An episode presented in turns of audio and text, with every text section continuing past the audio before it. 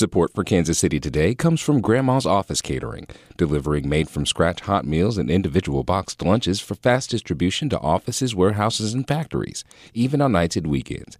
Details are at grandmascatering.com. This is Kansas City Today. I'm Nomin Ujiyediin. Today is Wednesday, April 5th. Coming up, mental health coverage can be hard to find in Kansas. That leaves some families with little or no help. I was begging, I was pleading, I was doing absolutely everything that I could. But the biggest change in decades could be coming to the state's mental health system. But first, we'll bring you some results from yesterday's municipal elections. Kansas City voters narrowed the field of candidates for mayor and city council who will move on to the general election on June 20th. KCUR's Celisa Calacal reports turnout was low across the city.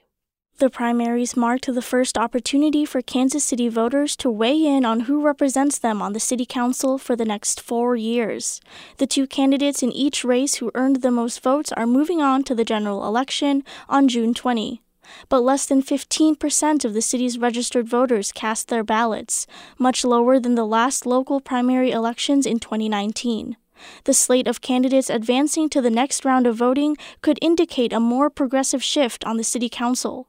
All candidates backed by KC Tenants Power, the political lobbying group of KC Tenants, made it to the general election.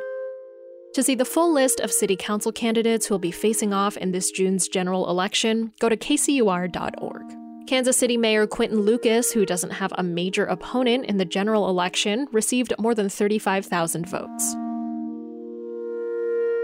Yesterday, voters in the area overwhelmingly approved local sales taxes on recreational marijuana. Most municipalities passed the measures by an almost 3 to 1 margin. The results mean an additional 3% local levy will be stacked on top of the existing 6% state sales tax. Kansas City officials estimate the new tax could generate $3 million annually over the next few years. Mayor Quinton Lucas says the added revenue will go towards supporting the city's homelessness concerns. Those include making sure that you're you're creating shelter opportunities for folks who are experiencing homelessness rather than just clearing homeless encampment. And Kansas City voters also approved new taxes and fees on short term rentals. KCUR's Chris Fortune reports. Airbnbs and the like will soon be subject to a 7.5% tax that hotels and motels already pay. An audit last year found Kansas City missed out on more than $2 million annually by not taxing short term rentals. Short term rentals and hotels will also now be subject to an occupancy fee of $3 per night per room. Hotels previously paid $1.50. Short term rentals paid nothing. Officials estimate the new tax and fees will bring in up to $7 million annually to support the city's tourism efforts. Residents have repeatedly complained to City Council about the noise, parties, and traffic caused by some Airbnbs. They say the rentals have a negative impact on neighborhoods. And now, some other headlines. Missouri library leaders say a plan to strip state funding for public libraries would have a particular impact in rural areas. Chad Davis reports. The Missouri House approved budget would eliminate $4.5 million in state funding for public libraries. It comes after the Missouri ACLU filed a lawsuit on behalf of two state library groups. The suit challenges a 2022 state law banning sexually explicit content from school libraries and claims it violates the First Amendment. Otter Bowman is president of the Missouri Library Association. She says rural libraries depend on state funding. There's the potential that they would need to reduce hours, reduce number of staff, potentially even close some days of the week because they won't be able to make ends meet. The budget must be approved by the state Senate and signed by Governor Mike Parson. Democrats in the Missouri Senate are trying to force out the chair of the State Commission on Human Rights. KCUR's Sam Zeff has more. Timothy Faber was appointed to the commission by Governor Mike Parson in 2021, but he's also a lobbyist for the Missouri Baptist Convention. He testified against a bill last week that would ban discrimination based on sexual orientation or gender identity. The Missouri Independent reports Faber argued such a ban infringes on what he called religious liberty. All 10 Democrats in the Senate signed a letter to Parson urging him to remove Faber from the Human Rights Commission, saying his role as a lobbyist interferes with his duties on the commission. We'll be back after this.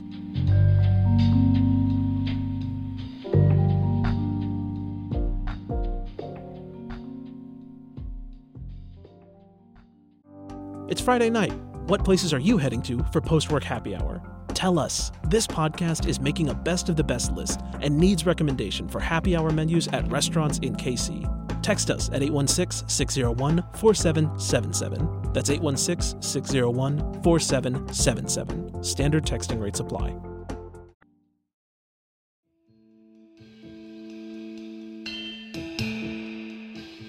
Kansas mental health services are stretched to the breaking point, but the state is moving to a different model of providing mental health treatment, and that could pump more tax dollars into the system and expand care options. Reporter Blaise Mesa of the Kansas News Service told Samantha Horton what that could look like. So, Blaise, how is Kansas struggling to provide mental health services? Yeah, a report this year found that Kansas has some of the highest prevalence of mental illness in the entire country and some of the worst access to mental health treatment in the entire country. So, really a worst of both worlds there. Uh, I talked to Sherry Keegan. She is a foster parent. She's had about 12 kids placed with her in the last year. Just about every one of them has needed some type of mental health treatment, whether that be therapy, case management, some type of state waiver. And she said it's been really hard to get services. Uh, in one case, she said she wanted to adopt a child, but the child had such high needs. You know, we're talking multiple hours in an emergency room a day sometimes. She let that child go on to her next placement because there just weren't the services to help her, and Keegan hoped that if she went somewhere else, that part of the state would have better access to mental health care. Uh, here's Keegan on that. She could have had a family. We could not find her the services in our area she had to move on and now she is on track to age out alone. So Kansas is switching to a certified community behavioral health center model. Uh, that's a complex name, but it basically means those centers get higher payment rates from Medicaid. Blaise, can you talk about why does that matter? It means more money for treating the same amount of people. So that could be more money for raises, or more money to add new positions, or expanding programs. Uh, some centers are really dreaming big and hoping a lot can happen with certification, but at the end of the day, it really just means more funding for programs. So, what differences are there between centers that are and are not certified? Yeah, so I spoke with ComCare. They're in Sedgwick County. They're one of the centers that have already been certified. They were able to bring back a program that helps people find jobs and helps people manage their mental health once in that job. They were able to expand their crisis intervention team. Like, some other centers are talking about pay raises for staff or bringing on new positions, new specialists. Like I kind of said in my last answer, it's letting these centers kind of dream big in a way that they might not have been able to do for a few years. And in your reporting, you did talk to some centers that haven't been certified yet. So, what was that like? The centers that haven't been certified are still having trouble balancing budgets, hiring staff, really kind of trying to serve everybody. That could be seeing a therapist once a month instead of someone being able to see a therapist every two weeks. Okay, and so let's hear from Lisa Southern with Compass, a community mental health center in southwest Kansas. We've never been able to make a budget on a wish list. It's always been, you know, how can we scrape by with the bare minimum. And I'm guessing in future years, making the budget will be easier.